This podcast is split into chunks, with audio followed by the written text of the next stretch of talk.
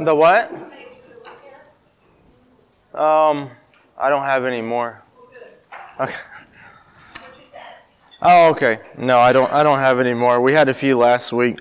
Um, the paper that we had last week. Some of the stuff is the same. Some of it I added to it, but we'll continue on the commandment: "Thou shalt not bear false witness." But first, we'll open up in prayer.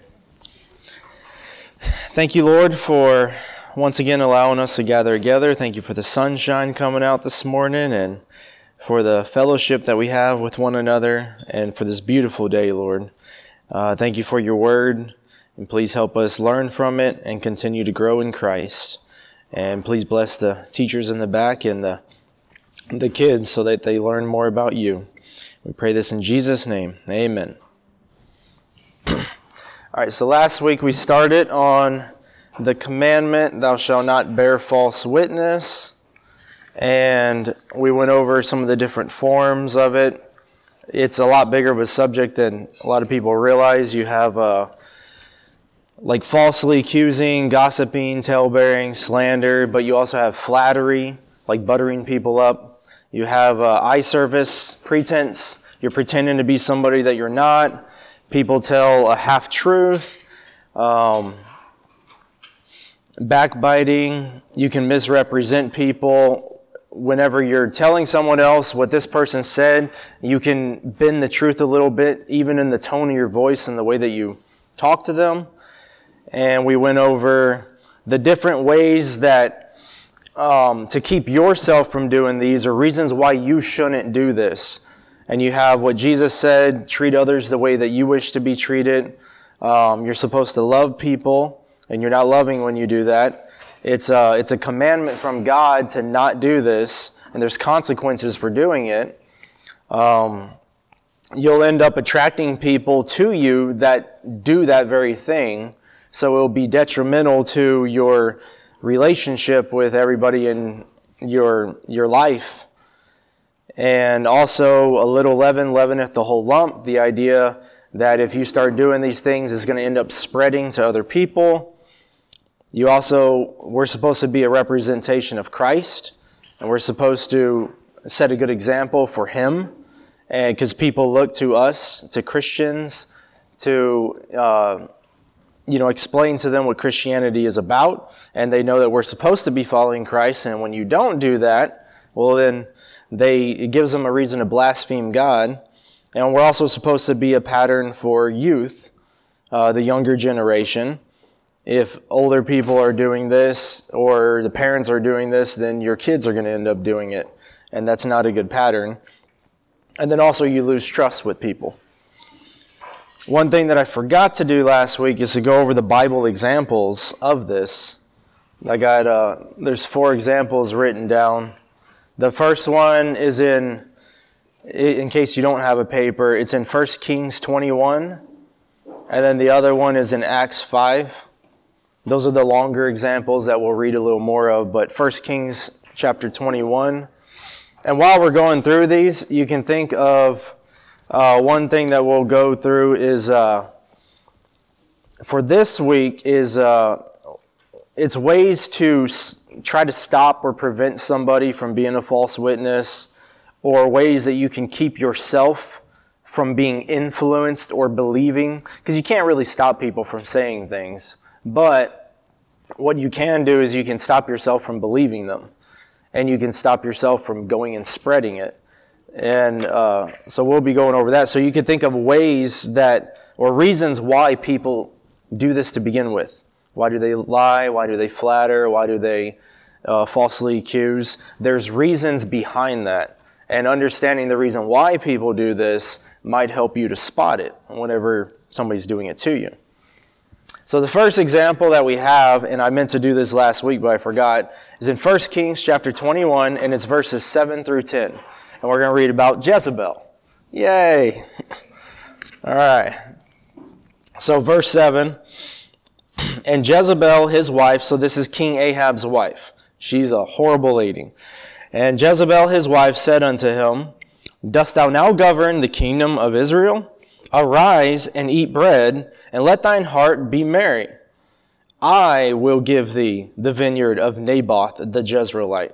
So Naboth has a vineyard that uh, King Ahab wanted, and he was crying like a baby because he couldn't get it. So his wife is going to step up and do something very horrible so that he can get it.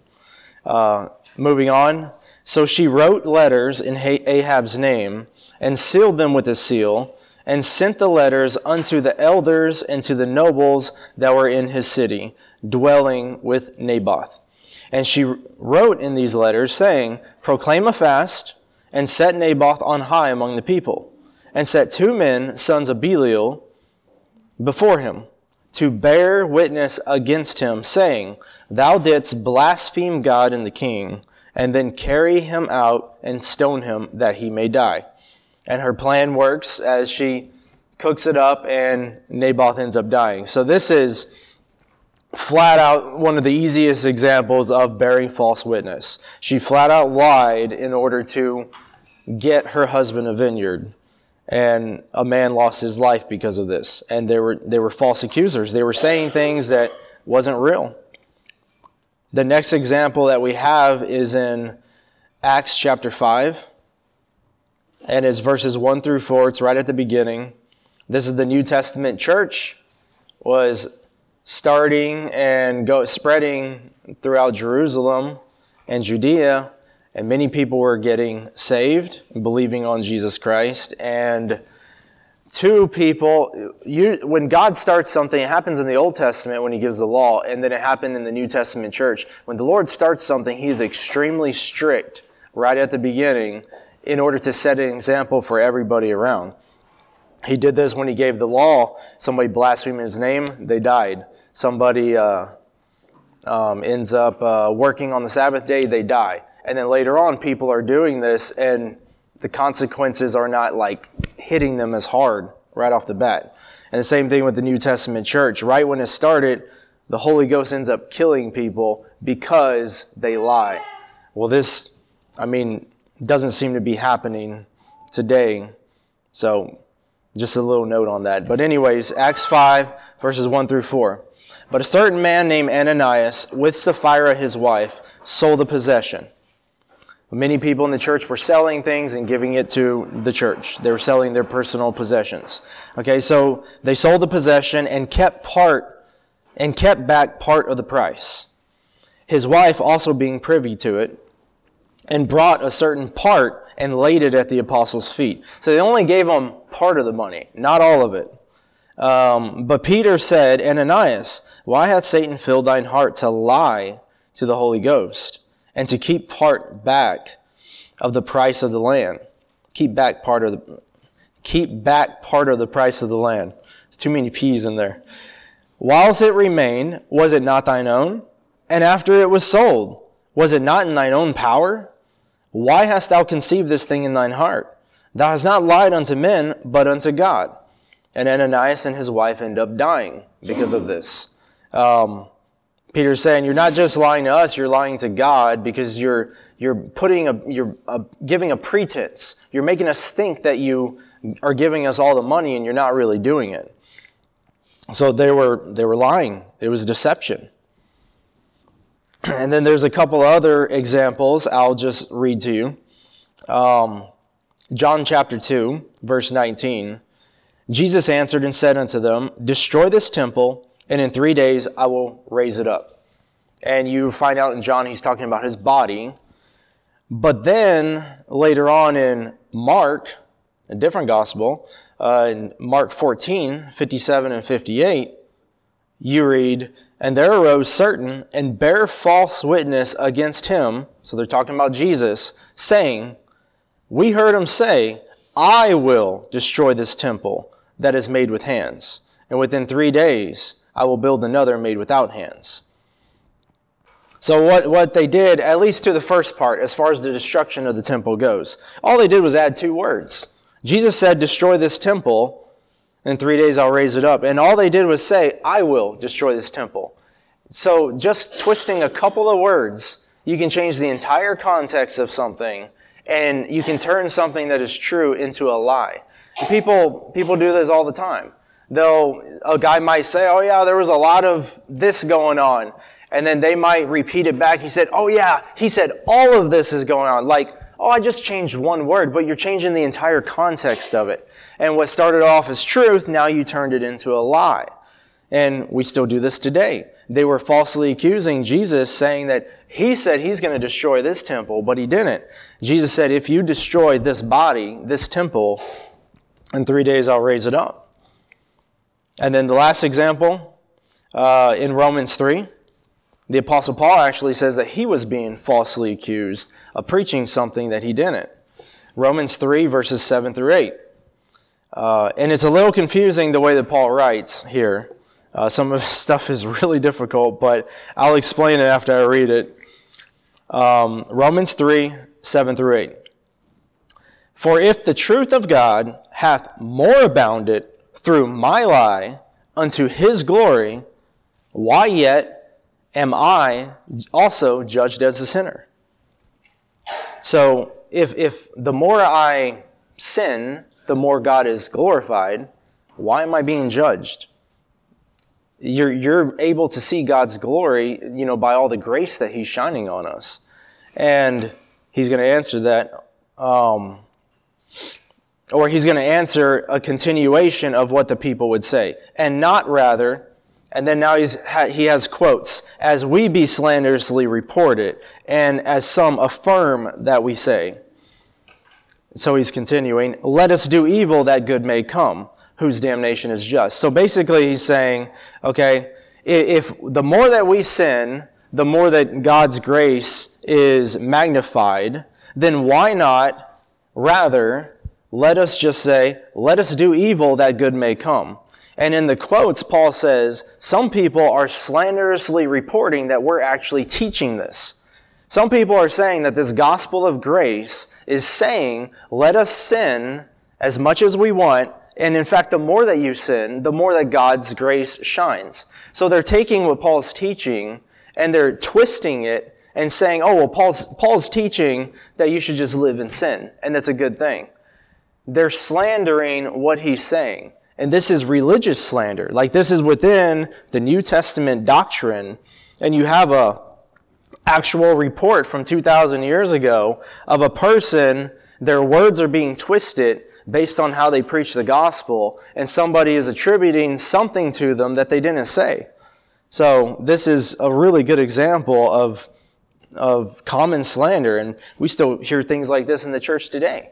Based on how people preach or how they witness or, you know, how they give the gospel, you, you take what they're saying and because you don't like it in your heart, I'm going to twist what you say a little bit and I'm going to attribute something to you that you didn't actually say. You don't actually believe what I claim that you're believing.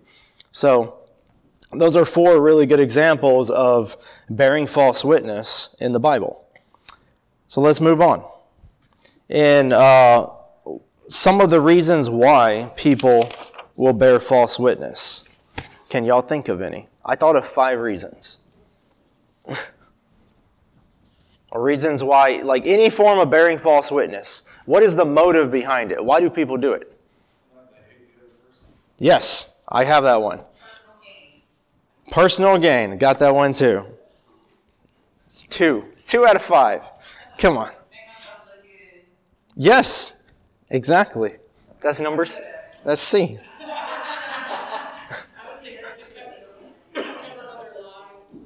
Cover other lies. Okay. I have um, escaping consequences is a good one. Kids do this. Yeah. Hannah, did you do that? No. No. And then the last one that I have is ignorance. Sometimes people bear false witness, they don't even know that they're doing it. And that's that's a big one. But yeah, as far as money goes, money and power, you have false teachers. You have this in the New Testament talking about this. The false prophets are going to do things for filthy lucre's sake. So it's wrongful gains of money. I want money and I don't want to earn it the right way. So I'm going to go ahead and lie, or it could be power, you know, just gaining something. Um, maybe you have a, a car salesman. That's an easy example. They're selling you a broken car and they're going to lie and say, yeah, it's a perfectly good car. Why are they doing it? Because they want money.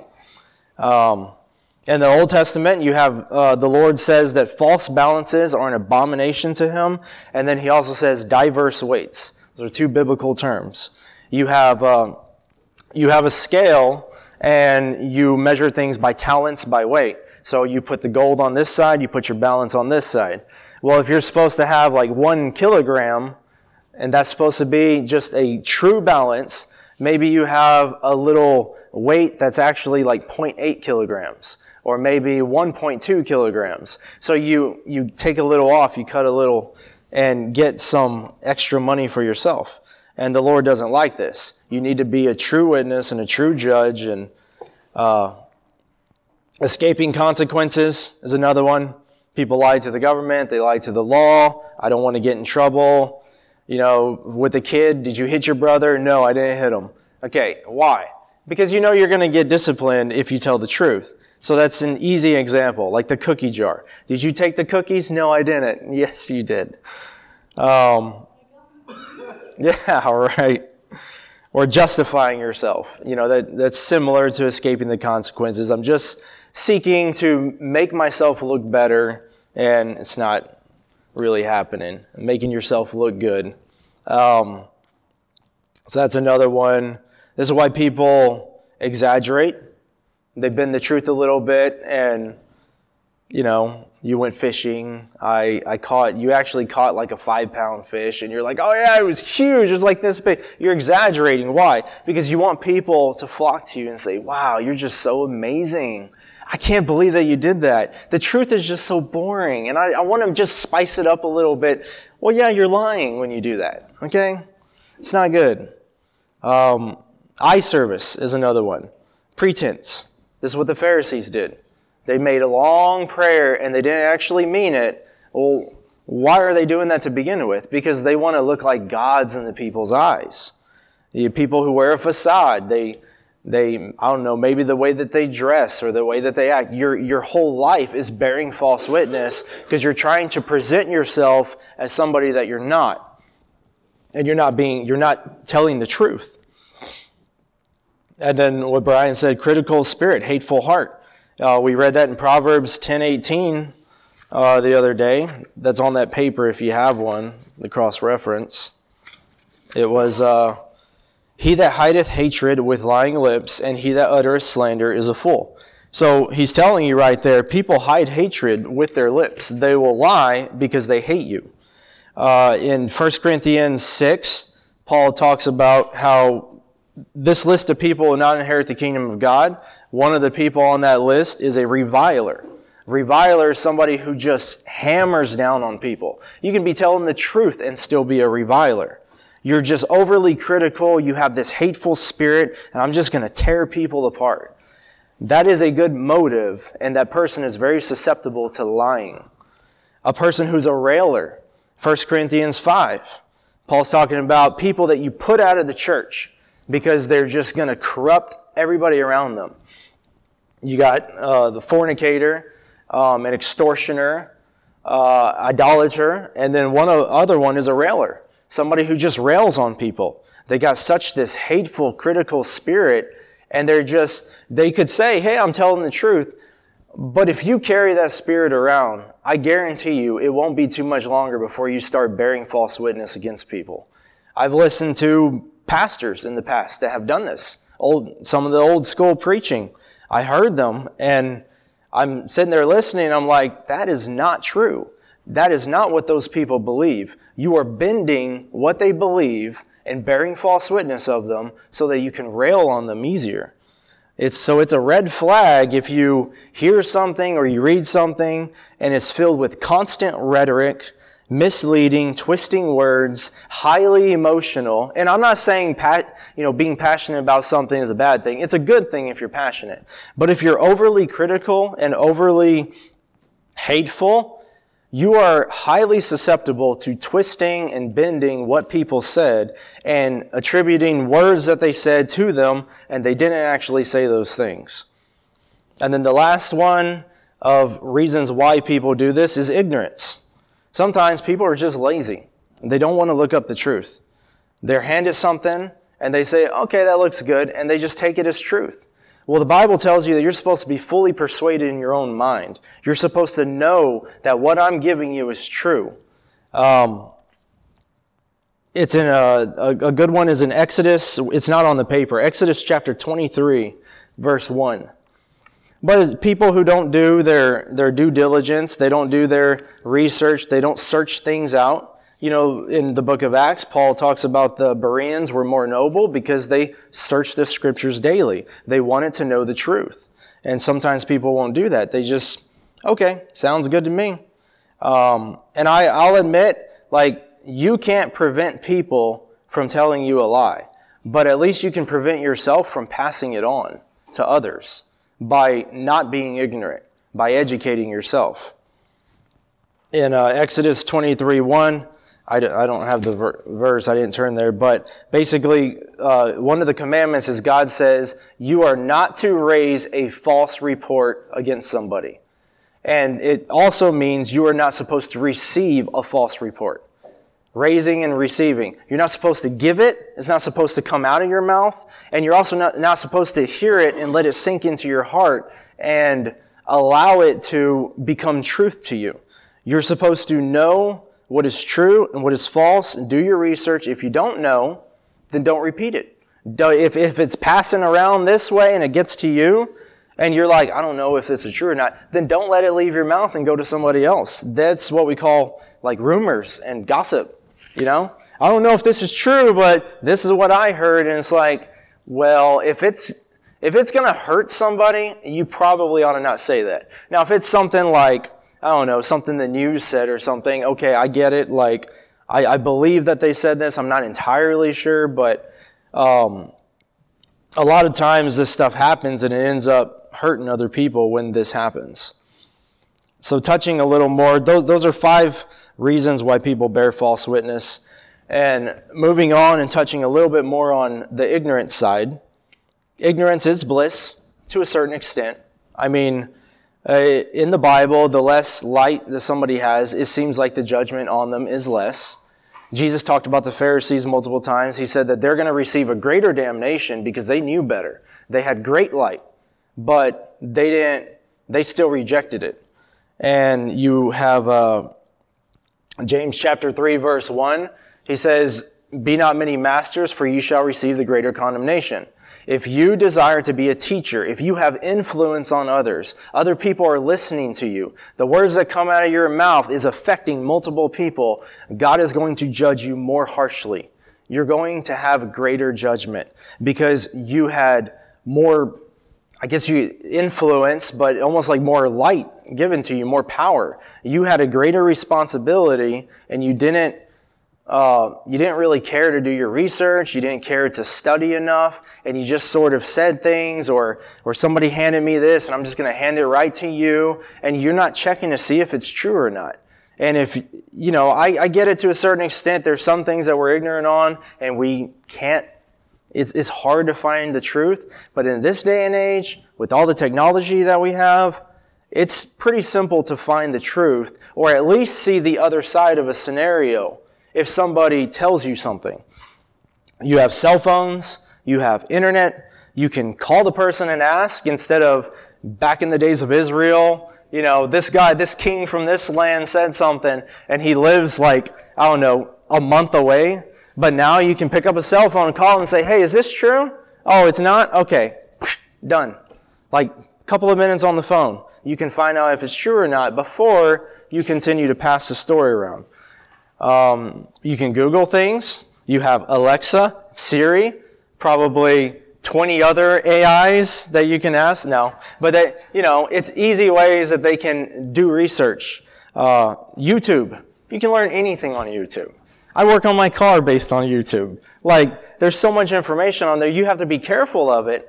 But if you're told something and you really, like in your heart, you're like, I don't really know if this is true. Well, you ought to at least see if there's another side of the scenario available before you just take it as truth and then keep passing it around. That's how rumors get started. So you should prove things and uh, before you accept them and repeat them, like God, the Lord was saying in Exodus. Um, you might be ignorant on how to work on cars, but if you know a mechanic, then if this guy's trying to sell you a junk car, you can say, hey, is this car good or not? Oh, it's not good. Okay, you're trying to, you know, get money from me. The car's broken and you're trying to sell it to me. You might not know a lot about the Bible, but you can ask somebody who does know a lot about the Bible before you take something and keep passing it around. You can research things and, I mean, there's millions of examples, but there's just a few. And then, uh, so that's, that's one thing with that. There's other tools that we have at our disposal, and I, I just put three down to make it simple. But one of them was they were experience, knowledge, and wisdom. And anytime I've heard teachings on this, my mind goes blank because I'm like, those, those sound like the same thing. But I tried to differentiate them a lot in this so that you could actually see the difference in how they work. Um, with experience, okay? And th- these are these are ways that you can keep yourself from getting lied to. Okay. Last week, uh, um, Isabella had mentioned we need to pray for discernment, that the Lord can bless us so that we can discern truth from lies. And He's given us a few things in our, in the way that we think, in our life, in our experiences, that we can use these tools that God has given us. One of them is experience. If you have been lied to in the past, repeatedly, maybe in a relationship, or something along the lines of that, you know what to look for because they've tried to lie to you multiple times before and you've learned through experience. You know what to be skeptical of if somebody tells you something. If you have been gypped multiple times by buying junk cars from, I keep using car salesman because it's easy, um, a, a crummy car salesman, you now know what to check. I'm going to check the oil. I'm going to check the transmission fluid. Um, detectives and cops through multiple years of being lied to by people, they know what questions to ask. They would know what signs to look for. Um, and they, they would be a lot better at it than somebody like me. It doesn't matter how smart you are, experience will actually help you. Experience gives you knowledge. Um, you can gain knowledge without experience, but experience is one of the things that leaves, leads to knowledge. If you pay attention and you take the life experiences that the Lord has given you and you've learned from it, you know what to be skeptical of, of whenever people say something to you. And then the second one is knowledge. Experience grants knowledge, but knowledge can be attained without experience. You can go to college. You can study. You can um, go to an academy. You can go to marriage counseling before you get married. You can find out about these problems before they happen. Know what signs to look for. You can go to counseling. You're, you have information passed down to you from your parents or your grandparents. You don't have the experience, but they're telling you knowledge that they've learned through experience. If you are a professional in your field, it will be very difficult for somebody to lie to you. Um, I'm sure that Catherine knows when kids in her class are lying. They, they never, oh, okay. All right, 27 years, nobody's ever lied to her. She has the perfect class. but if you're really good at what you do, you, you know what to be skeptical of. If, uh, if uh, I would, I told Anissa, I said it would be cool to have a reality TV show where you have professionals in their field and then you have a con man trying to sell them something that's messed up. Like try to sell, get, get the most professional mechanics in the country and then try selling a, a junk car to them and see which one that you could actually con. And I would imagine that it would be very low. Or selling a house that has a messed up foundation to somebody who builds houses for a living. They know what to look for. Okay, coming to somebody with some false doctrine in the Bible to a person who's actually thoroughly studied their Bible, and you're like, no, sorry. You can, you might be able to lie to a kid or someone who hasn't read your Bible, but I have read it, and I know that what you're saying is not true. So you can gain knowledge, and you can gain it through experience, or you can just learn it. You can go to a certain field. You can be a professional. You can study a certain thing. you're not going to be lied to in that area. And the last one is wisdom. You can have no experience. You can have no knowledge, but you can use wisdom instead. And I would imagine this would, this, this might be for maybe the younger generation. They don't have the life lessons that the adults have. They haven't had a lot of time to thoroughly study things, but they can still use wisdom that God has given them. They can know what men are capable of, like we went over, all the reasons why people lie, and they can take counsel from other people. They can ask for advice. In Proverbs 24, 6, it tells you that in the multitude of counselors, there is safety. If you ask advice from a bunch of different people, there's safety in that because the lie that somebody else is trying to tell you or the messed up item they're trying to sell you is a lot less likely to pass through all those people and they're not going to be deceived by it. If I were to, uh, what's an exam? Ben, do you know about building houses? No? Okay, well, let's say Ben is finally saved up enough money, he's going to go buy himself a house. Yeah. And you look online, you're like, this house is like a third of the price that it should be. That's really weird.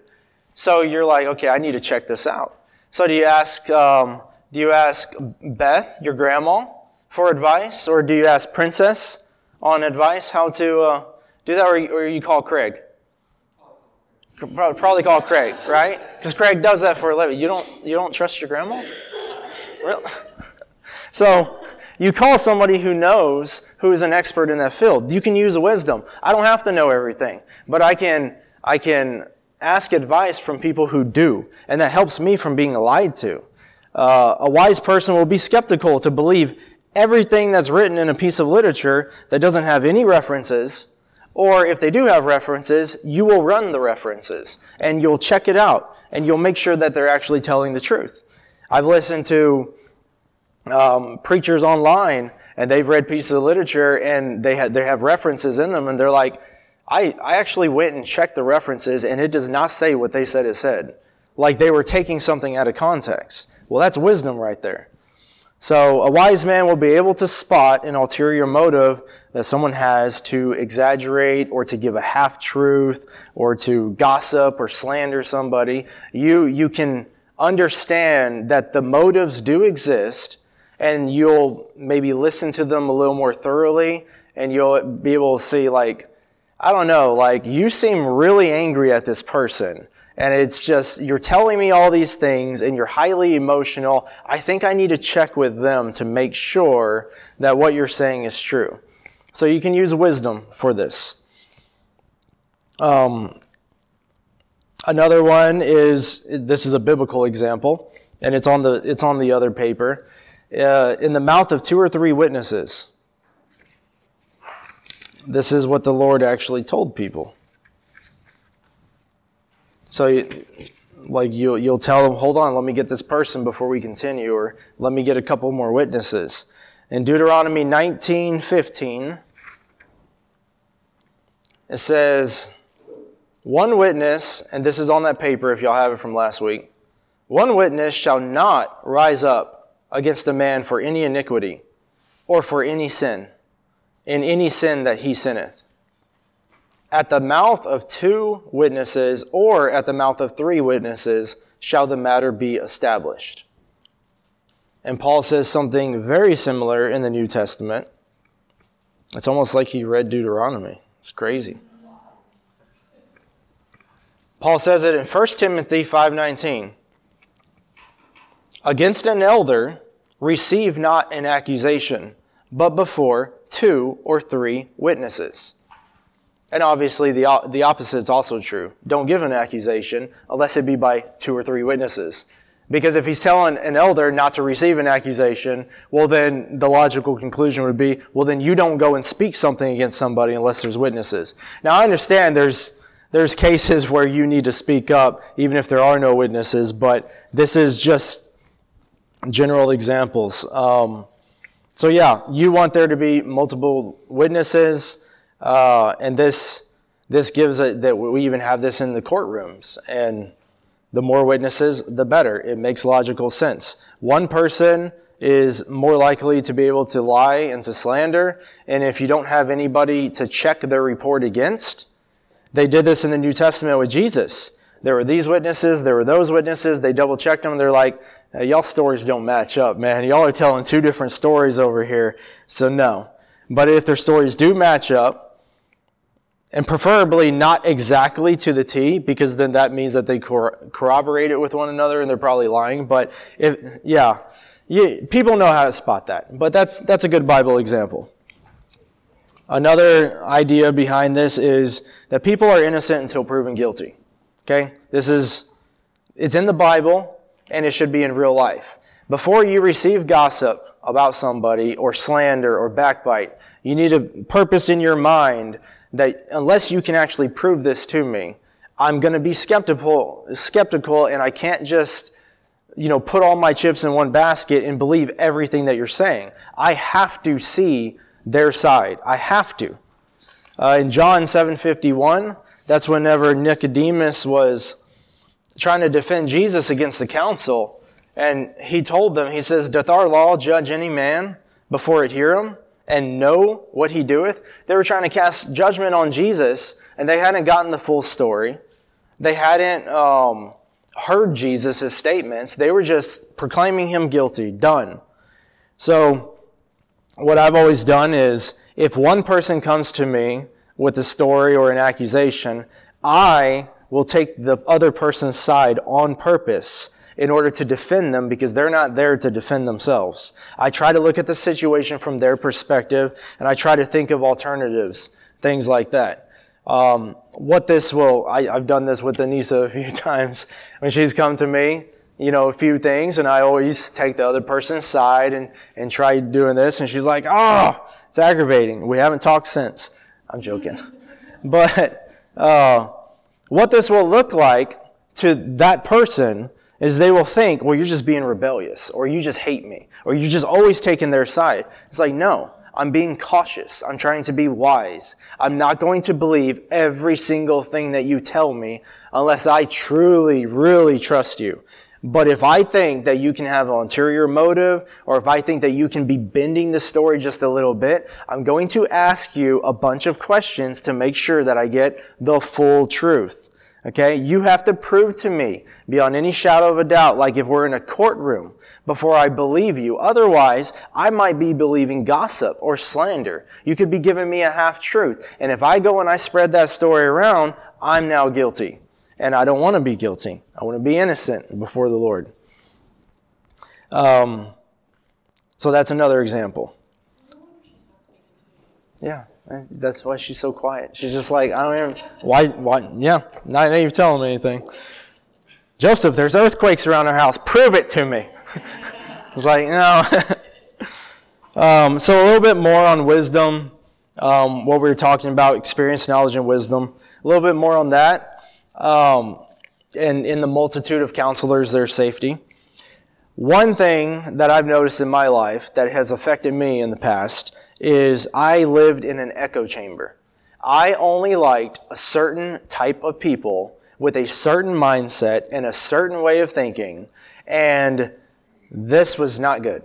So don't live in an echo chamber.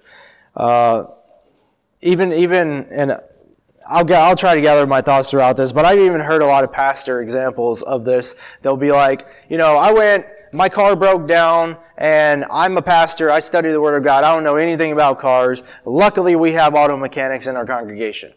Amen to that. You have people in there who know about something that can help you because you don't have the knowledge or the information about it. They know, they have knowledge that you don't have.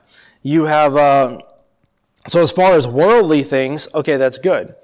But a congregation of people is going to uh, consist of people from different areas of expertise. You'll have carpenters, you'll have uh, mechanics, you'll have maintenance guys, and people who build houses, all different kinds of things, okay? So, that's good. But what about biblical questions and thoughts? Have you excluded everybody that doesn't think exactly like you? And I, I know that, you know, you want to get your doctrine right. Okay. I get that. And you have your doctrine and I want people in my life that believe this. But sometimes people can get overly critical where the area starts growing bigger and bigger. And if you don't believe this, if you don't believe this, you don't believe this, and you start pushing all these people away. And before you know it, you only have a tiny little group of people around you that thinks and talks and acts exactly like you do. You know what the problem with that is? If this person is susceptible to getting lied to in a certain area of their life, chances are so will them and them and them and them and all these people in this tiny little group. But another person who might think outside the box a little bit, and you're like, oh, I don't like these people, though, but they might be able to help you with that. And this, this is just a reason not to be overly critical with people. Um, so yeah, don't push people away that could prevent you from believing a lie. Maybe you got, okay, maybe there's city slickers and there's country folk.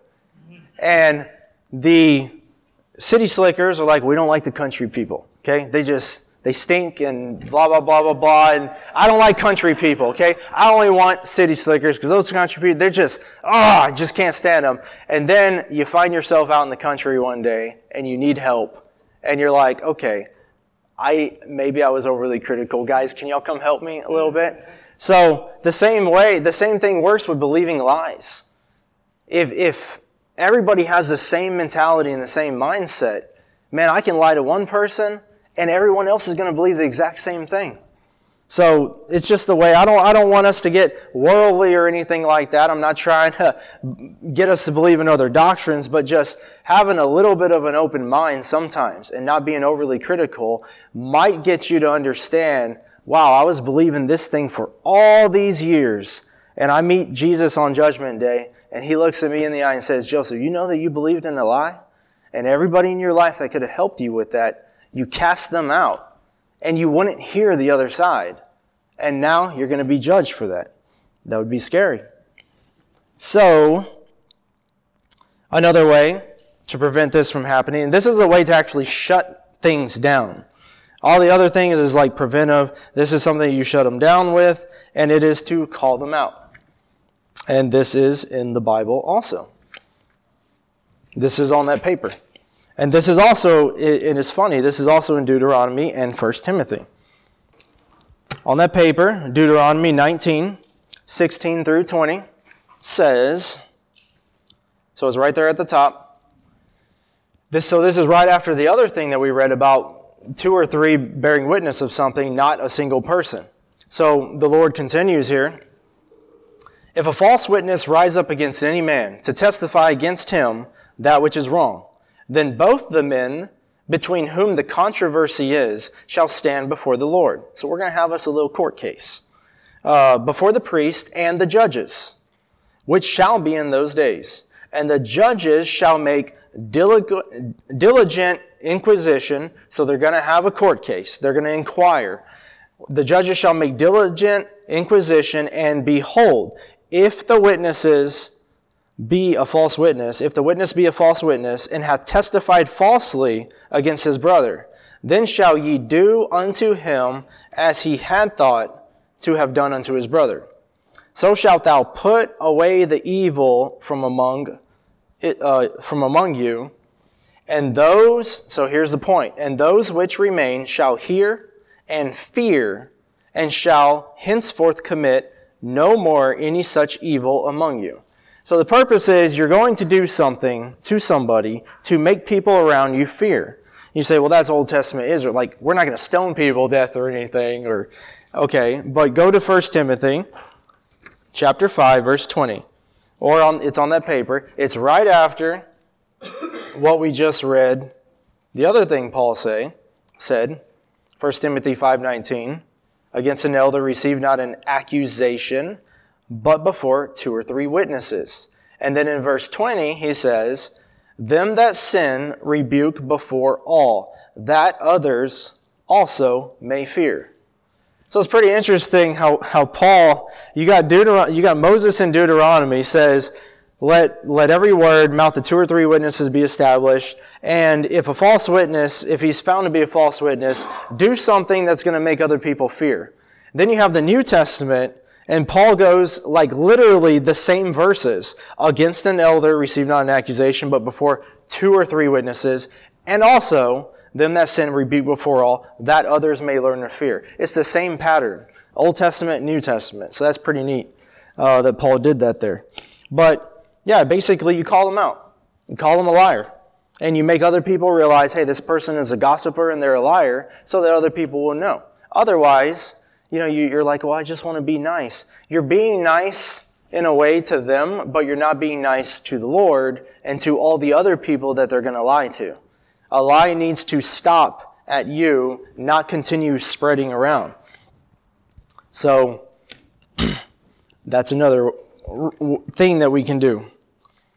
And a side note um, here, and I looked this up online slander is actually illegal by the world standard. It is, it's called oral defamation. defamation. Ah, I almost said it wrong. Is that right? Defamation? Okay, there we go. Oral defamation.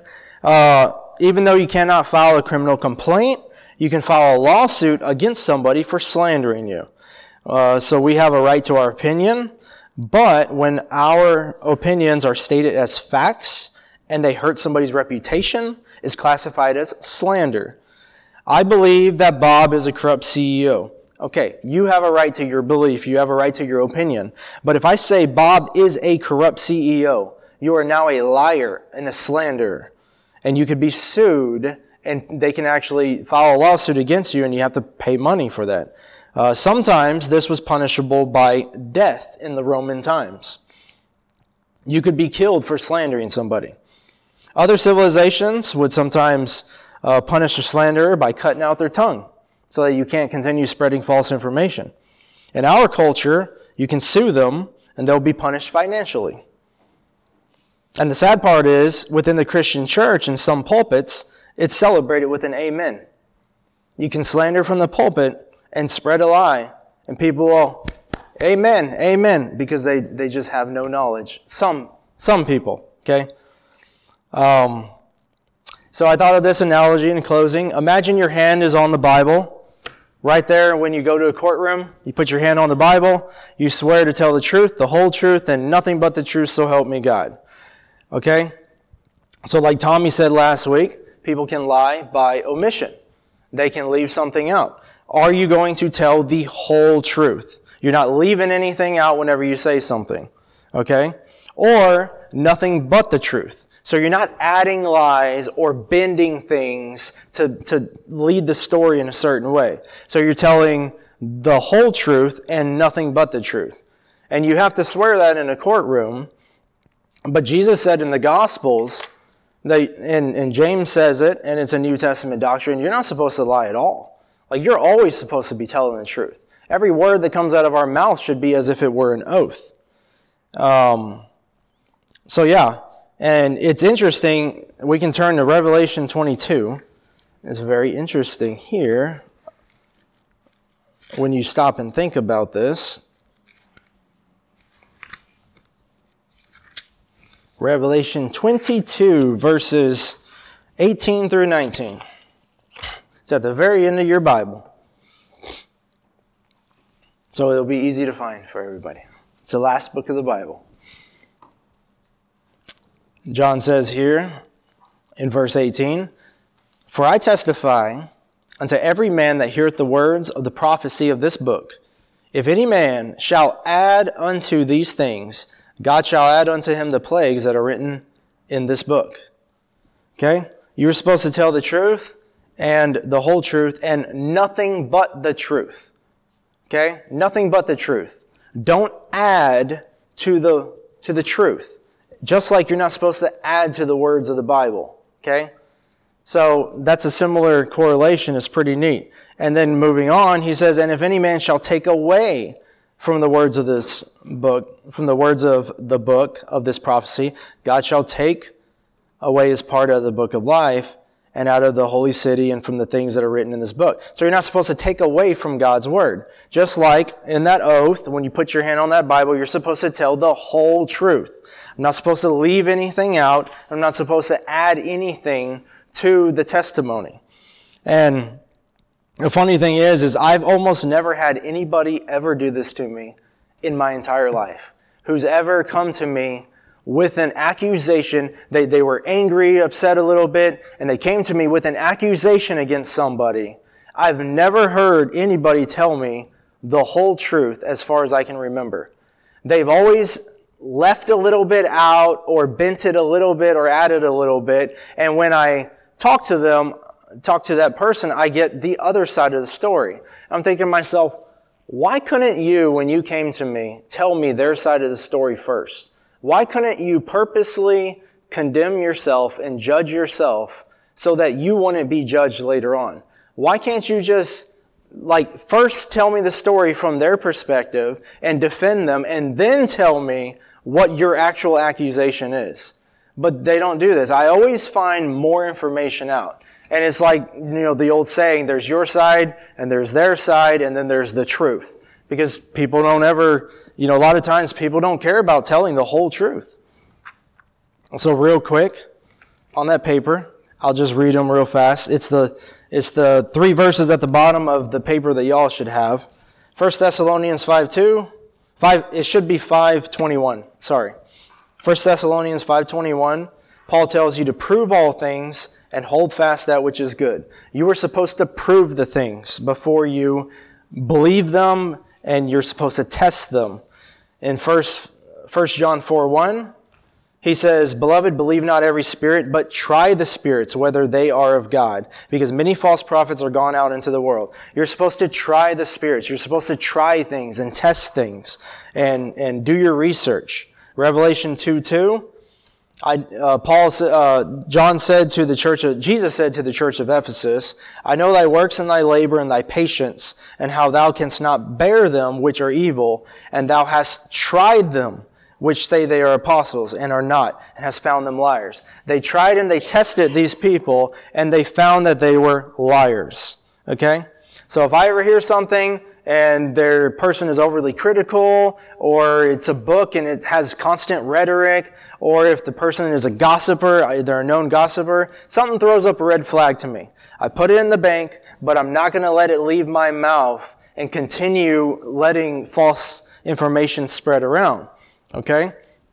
And the last verse in closing is right there at the bottom of the page, Matthew 12, 36. It's a really good verse. Jesus said, but I say unto you that every idle word that men shall speak, they shall give account thereof in the day of judgment. Not only lies, not only gossip, not only false accusations, but just an idle word you're going to be judged by. So how much more are we going to be judged by anything that we say that is not the whole truth and nothing but the truth and we put our little spin or twist on it. So this is motivation to speak the truth. That's the end. Amen. Thank you, Lord, for allowing us to read your word. Thank you for teaching us wisdom through your word, Lord. Thank you for the Lord Jesus Christ, for him dying on the cross for our sins, but also for him living such a just and righteous life and setting a pattern for us to live by. Please, Lord, please conform us to his image and help us be more like him so we can help others and love others better. We pray this in Jesus' name. Amen.